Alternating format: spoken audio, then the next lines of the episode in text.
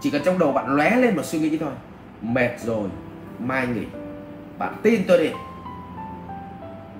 Ngày mai bạn bước bò dậy, bạn cảm thấy cực oải. Và trong đầu bạn chỉ có một duy nhất một suy nghĩ thuyết phục bạn là hôm nay, tự bạn thuyết phục bạn là hôm nay nghỉ. Đấy.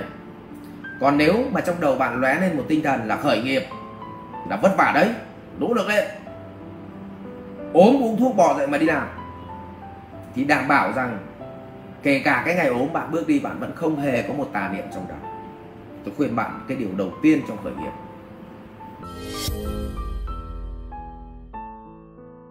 em từng làm sale cho một công ty và thu nhập tốt nhưng quyết tâm bỏ để khởi nghiệp ạ à.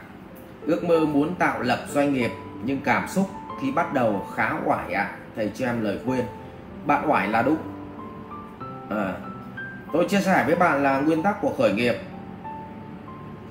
thì trong vòng 3 năm đầu, bạn phải làm 150% công sức sức lực của bạn so với đi làm thuê, thậm chí làm đến 300% thì cái việc mà mà giống như bạn xây nhà cũng vậy. Thì cái việc mà bạn dành thời gian, trong cái thời gian xây nhà bạn vất vả 3 tháng 6 tháng, thậm chí 3 năm, cái nhà to nó mất 3 năm, là chuyện bình thường. Thì bạn mới có cái nhà đẹp bạn ở. Chứ còn bạn kỳ vọng là khởi nghiệp mà nó lại sướng như đi làm thuê, làm gì có cái chuyện này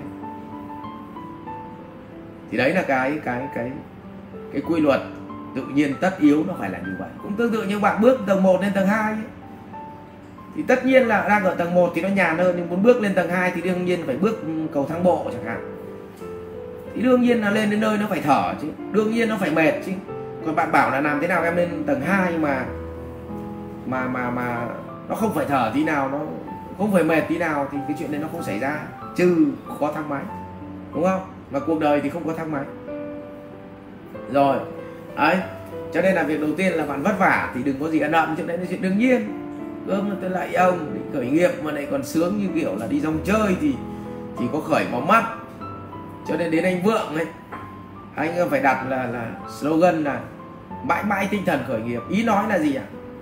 mãi mãi phải làm việc, nỗ lực 150% công suất chứ không phải mãi mãi tinh thần khởi nghiệp là chúng ta cứ nhàn nhã. Khởi nghiệp là rất vui, khởi nghiệp là nhàn nhã. Và phải. Khởi nghiệp là vất vả, bạn phải hiểu cái chuyện đó. Rồi, khi bạn hiểu chuyện đó thì mỗi lần vất vả thì bạn không bị ờ, bị tà kiến. Tức là bạn không bị những cái tư duy tiêu cực nó chui vào đầu bạn. Không lại cứ ngồi đập ở vợ nó khổ thế nhỉ? Mà biết thế bố mình. Nhưng mà cứ đi làm thuê còn hơn.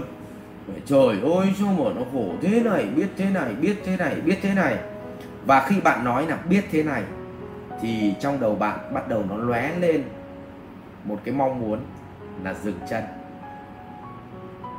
Và khi đấy, bạn sẽ nhận được trái đắng thất bại. Nó tương tự như con người mình thôi nhé. Cái tinh thần nó điều khiển toàn bộ vật chất. Chỉ cần bạn xác định, chỉ cần trong đầu bạn lóe lên một suy nghĩ thôi, mệt rồi, mai nghỉ, bạn tin tôi đi. Ngày mai bạn bước bò dậy, bạn cảm thấy cực quải và trong đầu bạn chỉ có một duy nhất một suy nghĩ thuyết phục bạn là hôm nay. Tự bạn thuyết phục bạn là hôm nay nghỉ. Đấy. Còn nếu mà trong đầu bạn lóe lên một tinh thần là khởi nghiệp, là vất vả đấy, nỗ lực lên ốm uống thuốc bò dậy mà đi làm, thì đảm bảo rằng kể cả cái ngày ốm bạn bước đi, bạn vẫn không hề có một tà niệm trong đó. Tôi khuyên bạn cái điều đầu tiên trong khởi nghiệp. Rồi, việc thứ hai thì tôi nói với bạn rằng là vì kiến thức của bạn còn quá yếu, bạn làm sale là là dạng thấp nhất trong kinh doanh. Vì à, trong kinh doanh bạn phải có bằng này tư duy.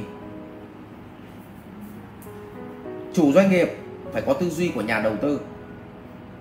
Họ tập trung vào cái hiệu quả đầu tư, tức là lợi nhuận bao nhiêu, tỷ suất lợi nhuận trên tổng mức đầu tư chiếm bao nhiêu phần trăm doanh nghiệp này có bền vững không? Vòng đời doanh nghiệp này chiếm bao nhiêu lâu? Và bao nhiêu năm sau thì sức cạnh tranh nó khốc liệt và nó không còn lợi nhuận bằng đấy nữa? Và chiến lược của họ là gì?